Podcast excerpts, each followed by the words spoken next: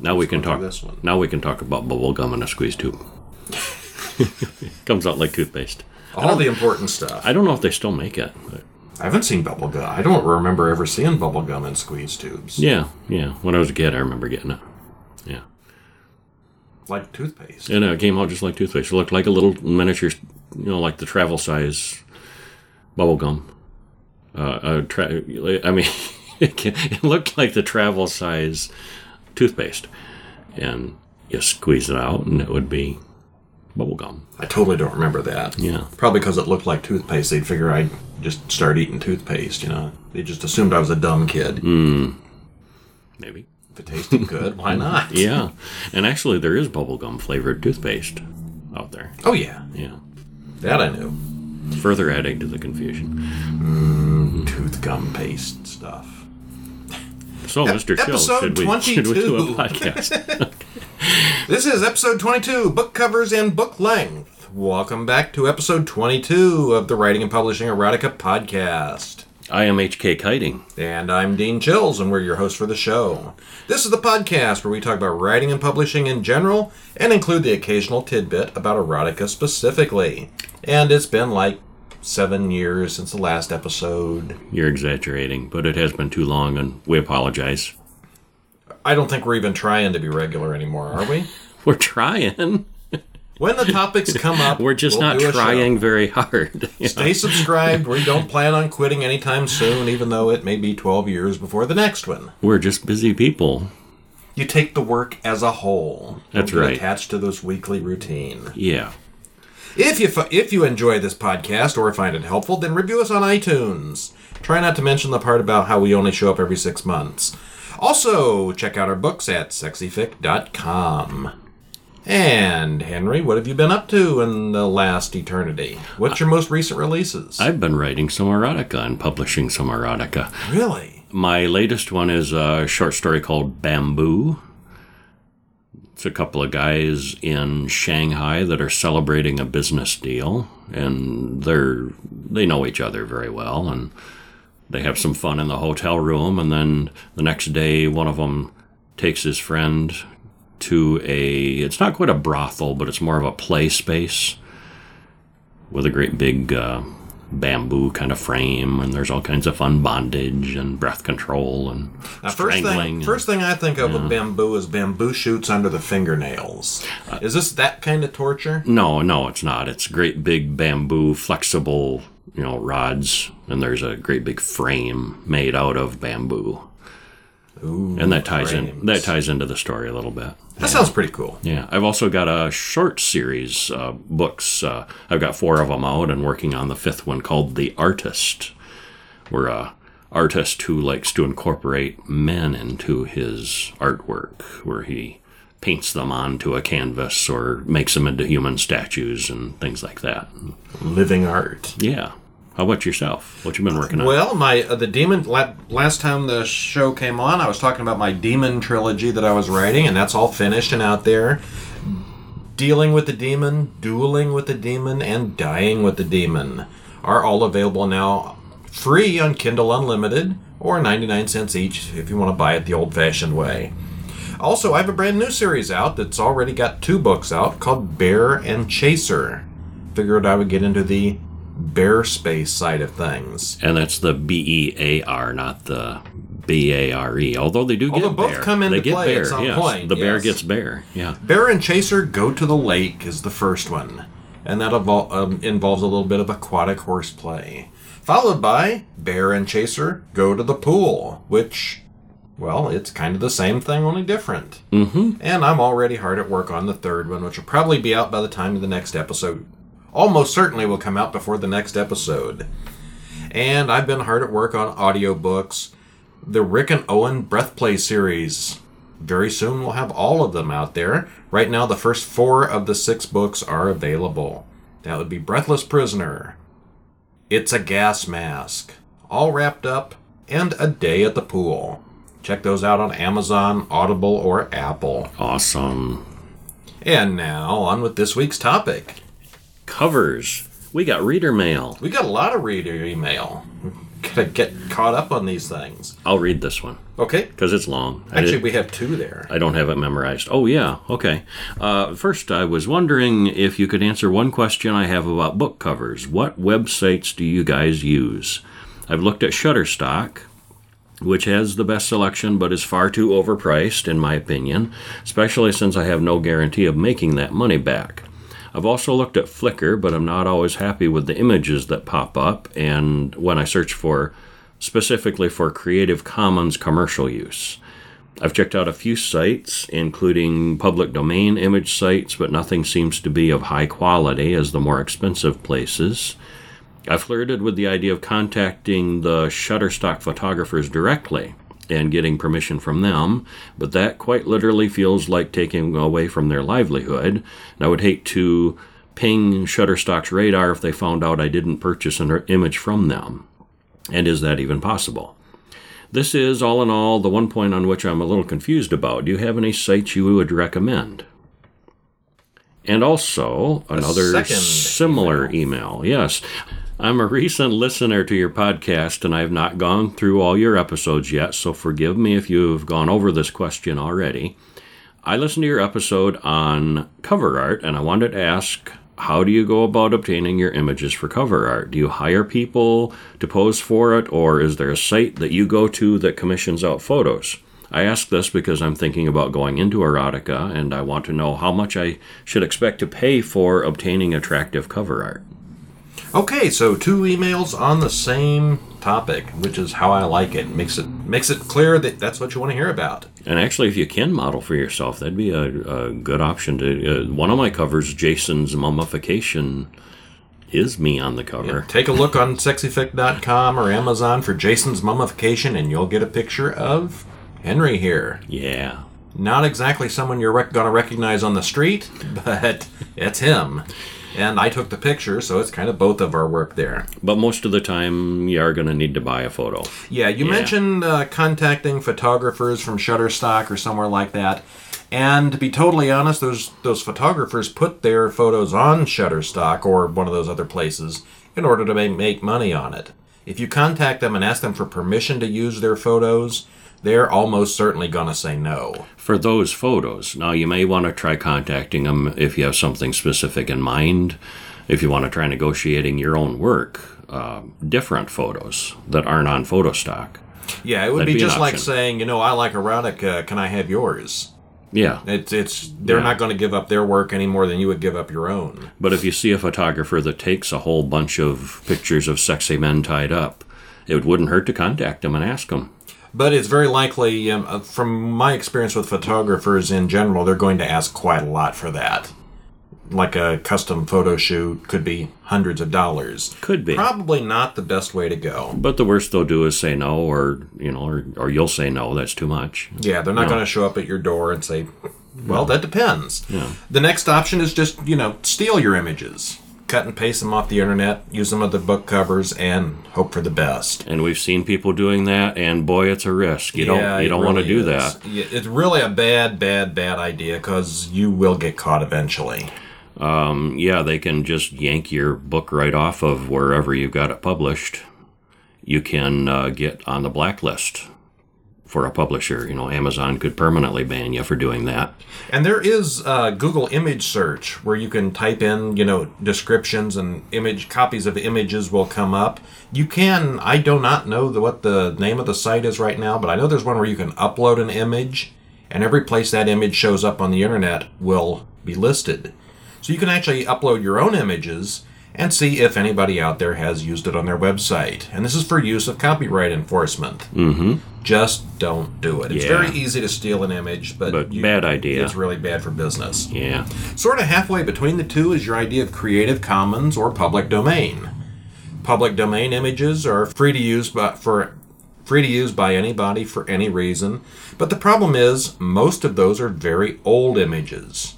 Black and white stuff, things from the thirties or the forties, and for the purposes of erotica, they don't really look quite right. Mm-hmm. What was sexy in nineteen twenty really doesn't hold up today. Yeah, that's what I was just going to say. They're usually pretty tame. Very tame. Although if you got a period piece, or if it's right, you know, it it, it is an option maybe. It, it, yeah. It's a possibility, for public domain anyway.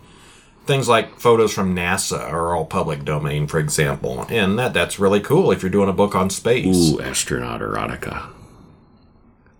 Circling mm. around Uranus. Yeah. Had to say it. Okay, yeah. Anyway. Uh, Creative Commons is a little bit more flexible. If you get on Flickr or somewhere like that, you can find lots of images of sexy people, men, women, things in between, uh, that are very sexy and very nice. And a lot of those are, what you say, Creative Commons commercial, which are allowed, which you're allowed to use commercially. Most of them are free for non-commercial use, which means you could put them on your website and things like that. But something like a book cover that you intend to sell is commercial use, and that's just the same as stealing them. It's against their licensing terms. Don't do that either. But uh, that doesn't leave any options, does it? Where did we? Uh, what are you supposed to do? There are stock photo places. Stock photo is your friend. Yeah. There are quite a few of those places out there. These are, well, you, you mentioned Shutterstock. Shutterstock is a big one. It's not one of the cheaper ones, but it's out there. Uh, photographers take pictures. They set up modeling shoots with their models, and they take many, many pictures in different positions, post them to whatever their favorite photo site is, and they'll sell them. They get a certain commission off of each sale. It's a nice little business for photographers. Yeah, every time a photo is used, they get a little cut of it. And from my experience being on some of these sites, the cut gets smaller and smaller every year. Well, the cut's not so bad, but, you know, getting your photos actually used is the thing. Yeah, there's a, yeah. a major glut out there. You got to have some really unique pictures in order for, to sell many of them. A lot of competition for photographers. So what kind of sites are out there? Well, I'll, I'll put a list on the show notes, sexy fic dot com, episode twenty-three. But uh, there are several big ones that are out there. Dreamstime dot com is a big one. iStock Photo, Shutterstock, which you already knew about because you wrote that in your email, Fotolia, F O T O L I A, Stock Expert, with a capital X in the middle, one two three R F dot com, and another one is big stock photo dot com. All of these are photo sources where you can just go and buy photos. And you want to read what their guidelines are. They vary from site to site, but they're they're very similar. One of those ones I just mentioned, one two three R F dot com, we used them back in the beginning when we were getting started. And we probably had twenty books released using their photos. Then we found out that their terms don't allow book covers, at least not for the inexpensive photos. And we would have had to gone by, and I think it was like two hundred dollars to get them legitimate for each cover. So we quickly replaced all our covers with other photos. Mm-hmm. And if you've been a long-time listener, you may have remembered us mentioning that at some point back there. At this point, we use Fotolia for the most part. Mostly. And that is the one we recommend. Uh, they have various subscription options where you can get, I think it's ten or twenty photos a month for a certain dollar amount. And between the two of us, we crank out enough photos that we can make use of that. Mm-hmm. If you just want to buy one photo, one time, one place, it can be a little expensive. Uh, thirty dollars, forty dollars possibly. Mm-hmm. Which they're, seems like a lot. They're cheaper in bulk. They are definitely cheaper in bulk, yeah. And is there a way around that? No, not really. No, not, not really. Not an easy one. Yeah. Unless you just want a plain colored cover. We recently saw some books that, uh, yeah, just a solid cover and text. Yeah, my head still hurts from seeing that. I, I can't believe they thought that that would be eye-catching. Well, I mean, it was, it eye-ca- was eye-catching. It was eye-catching, but, um, yeah, wrong kind of eye-catching. Yeah, I still haven't stopped ranting about that ugly cover. Another option is just to not even bother with the cover picture and pay someone to do your cover for you. That is an option. There are many places out there on the internet. Just Google book cover design. And you can get someone anywhere from five dollars up to three hundred dollars or four hundred dollars to design your cover for you, depending on what you want to pay. It just so happens that who designs all your covers? Why, you do, Dean. Well, who designs all my covers? You do, Dean. Who designs your non-erotica covers? You do, Dean. Well, okay then. Dean Chills at gmail dot com. Give me an email and we'll see who does who could design your covers for you. Yeah, if you like our covers, yeah, he's, he's, the, he's the man who does them. Take so, a look at sexy fic dot com. All the covers from everyone on there, me and uh, H K, are all done by me. Now, I'll admit I'm not your Photoshop master. They all have a certain look to them. But if you like that look, give me a yell. I'd be glad to help you out. And it won't be anywhere near the hundreds of dollars range. Okay. Okay. There's my spam for the week. Yeah. All right, moving on to topic we number have, two. We have more reader mail, more Which topic. You get to read that one, too. Hey, guys. Hey, guys. Love the podcast and have found it to be a wonderful source of inspiration and information about the world of self-published erotica. I'm currently in the middle of my first book, and it has been a blast to write. I have a question about the veritable meat and potatoes of erotic fiction, however, namely the sex scenes. You've discussed many tactics to make these scenes engaging and erotic, descriptive and ready-made for one-handed reading, but I'm still a little fuzzy on one particular aspect, the length. How long before the reader loses interest? How short before they feel ripped off? What word count should we typically aim for? Is it better to have one long sex scene or break it up into multiple erotic sequences? Is there some magic ratio between the setup and sex scenes that we should strive for? Any help would be appreciated. Thanks. What's your thought on that, Dean? You weren't listening, were you? Yes, I was. Okay. uh, yeah, I'm making notes here. First of all, I really like the idea of meat and potato sex. Yeah. With whipped cream. For dessert. Strawberries. Actually, I've never written a food sex story, have you? Yeah, I have. Yeah, one of the artists. Tale, or not not the artist, uh, Tales from the Compound.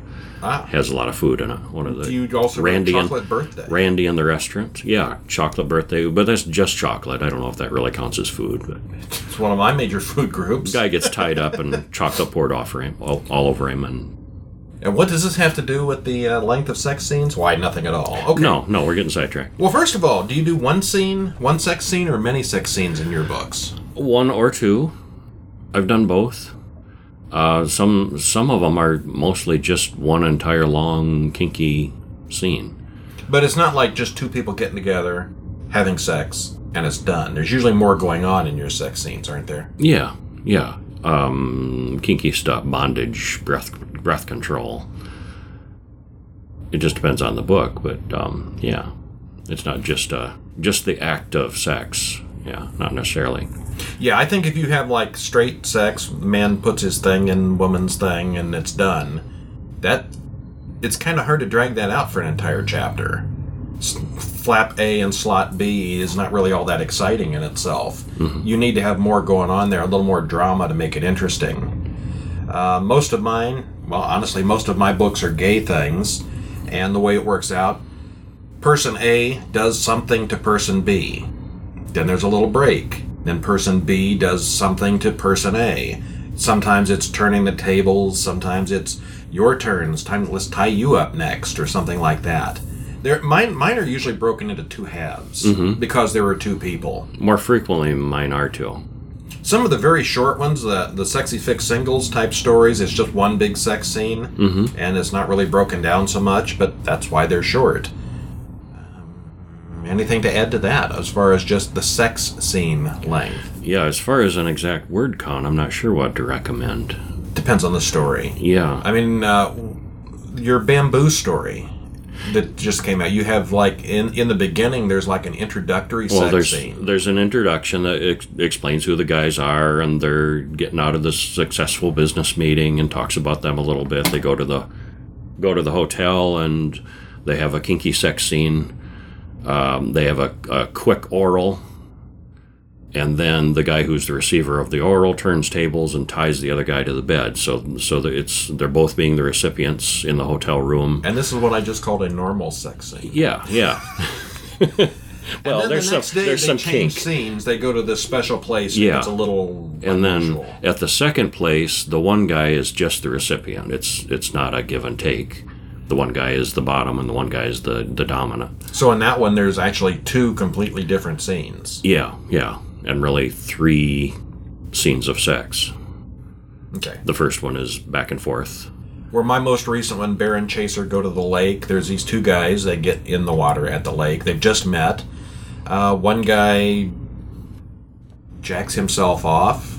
Then the other guy gets a blowjob. And then the other one masturbates himself. There's three sex acts in that one. But it's all kind of just one scene there at the lake. So it kind of depends on how you want to defi- define scenes. Mm-hmm. Is there a specific magic setup or formula that you use? Not a specific one, no. No, me neither. It's no. just uh, two two people meet, they do something, and then it ends. It's, yeah. Most of our stories are not what you would call long romance novels. They are short, little, like you said, one-handed erotica. Mm-hmm. These two, mine generally seem to have a little more story, I think. Yeah, I think that? I would say so. Yeah, and I was just talking to an erotica author yesterday, um, somebody who primarily heterosexual and not so kinky, but hers are almost novel length. Yeah, you can and totally they're go full-fledged that. stories, but then when it's time for a sex scene, it's all-out sex, and you know, as, as hardcore as it can get. And probably, uh, I think about probably about eighty percent of her book is not sex. It's just the backstory and drama and so forth. And yeah, if you've you know. got a two hundred word novel and it's just one big sex scene, you're doing something wrong. that, that's a little too descriptive. You're going to have a lot of plot with a long novel. Mm-hmm. Ours generally are between seven and eleven thousand words, I would guess. Yeah, on generally. Average between yeah. us. Yeah. And there is a story there. They, they, they meet, they get together, and they do something, whatever that is. It's different for every story. But that's pretty much it. There's not a long romance. There's not a lot of plot going on there.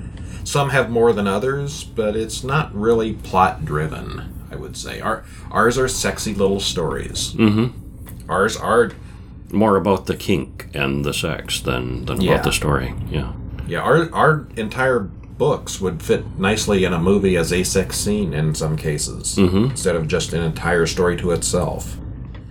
How long... Okay, the other question there was... Oh, yeah, there was another question on that same reader mail, I think. Should you use CreateSpace to make a print-on-demand paperback if your story is less than ten thousand words? Okay, a couple things going on there. First of all, CreateSpace is... Well, they're the ones we use to publish our paperbacks. And we definitely recommend them. Amazon owns CreateSpace. Yeah, they're, they're a legitimate paperback printing company. They do what is called print-on-demand. Quality's very good. If you go with Harper or Penguin or someone like that, first of all, they won't take much in the way of real erotica. But the way the traditional publishers work, they print off, you know, one thousand copies or five thousand copies and ship them out to bookstores everywhere.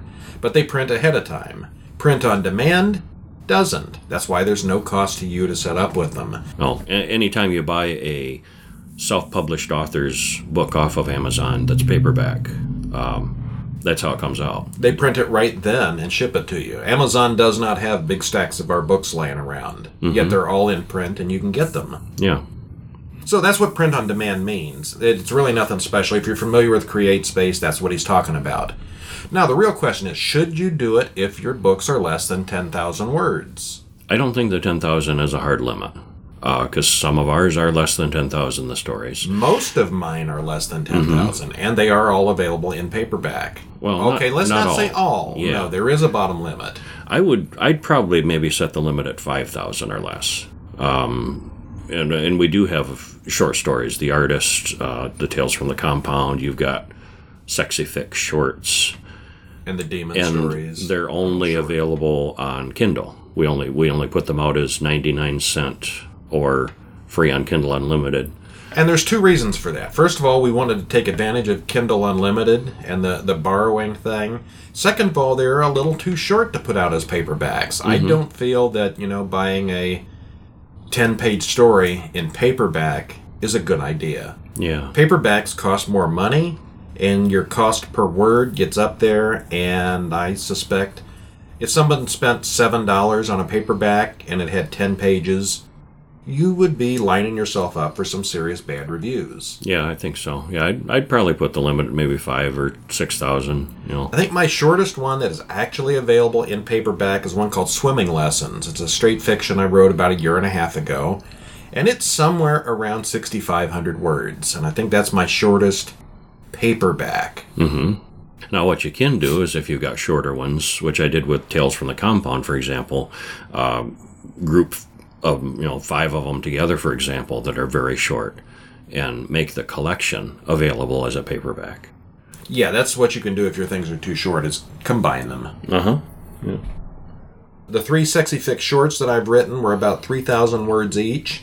They're available only on Kindle right now because they are so short. But uh, as they come close to expiring off of Kindle Unlimited, I'm thinking about combining all three of them into a paperback. three thousand, three thousand, three thousand is nine thousand words. That, in my opinion, is long enough. And I can sell that for a short little collection. Probably an, a two dollars and ninety-nine cents ebook and seven dollars and ninety-nine cents paperback. That, in my opinion, is a decent enough value. Now, could you buy a good science fiction novel that's eight thousand words and be happy with it? Probably not. But our eroticas, at least ours, is very niche. It's very specific. It has very, very precise little kinks involved that people will pay for, and they can't get it a lot of other ways. Mm-hmm. So, depending on what you're writing, it may or may not be acceptable. If someone wants to read a story about, you know, two guys who tie each other up and put bags over their heads, well, they've got some of our stories and not a lot of other paperbacks out there for that. If we want, to, if you're wanting to publish a story about a man and a woman who fall in love and have sex, well, that's pretty mm-hmm. common. A lot of competition out there yeah. for that. I mean, you go to any garage sale or used bookstore and wind up with thousands upon thousands of Harlequin romances for a nickel apiece. There are certain things that, even as paperbacks, are not necessarily worthwhile. And that's just something to keep in mind. Mm-hmm. I think that covers it for today, doesn't it? I think so. Yeah. Well, we really want to hear from you. We'd love more more uh, questions and comments. Uh, if you have a comment, complaint, topic suggestion, mail us at sexyfic at gmail dot com or stop by sexyfic dot com, and you can even leave a voicemail and a tab there that re- allows you to record a message. And be sure to subscribe to the podcast on iTunes. We promise to do our best to start putting them out more regularly, although I think we always say that after a break, but we really, really mean it this time. And leave a review for the show if you like it. And we have a brand new mailing list sign-up form on our website. Go to sexyfic dot com. Up at the top, there's a bright yellow bar that says sign up for our mailing list, and you will be notified not more than once a week, probably not even that, about our new titles that are coming out. We're going to be posting some free stuff on there. Uh, there's some free audiobooks that are available already. Sign up on the mailing list. You want to collect the whole set. Yeah, all the emails. Yeah. Okay, we'll see you next week. See you later.